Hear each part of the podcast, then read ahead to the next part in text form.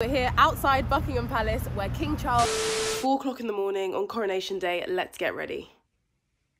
So I've got these two briefing packs that basically tell us where the king will be, what's going on, and a timetable of all the special events. Got my camera and work phone to make some TikToks. Thanks so much. Have a lovely day.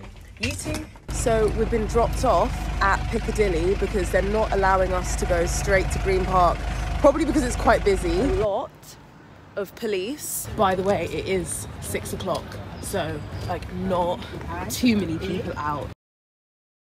So I finally arrived, and here's my producer, John.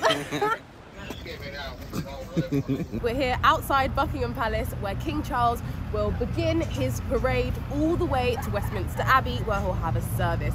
Then they'll come back and they'll wave along on the balcony where planes will fly above.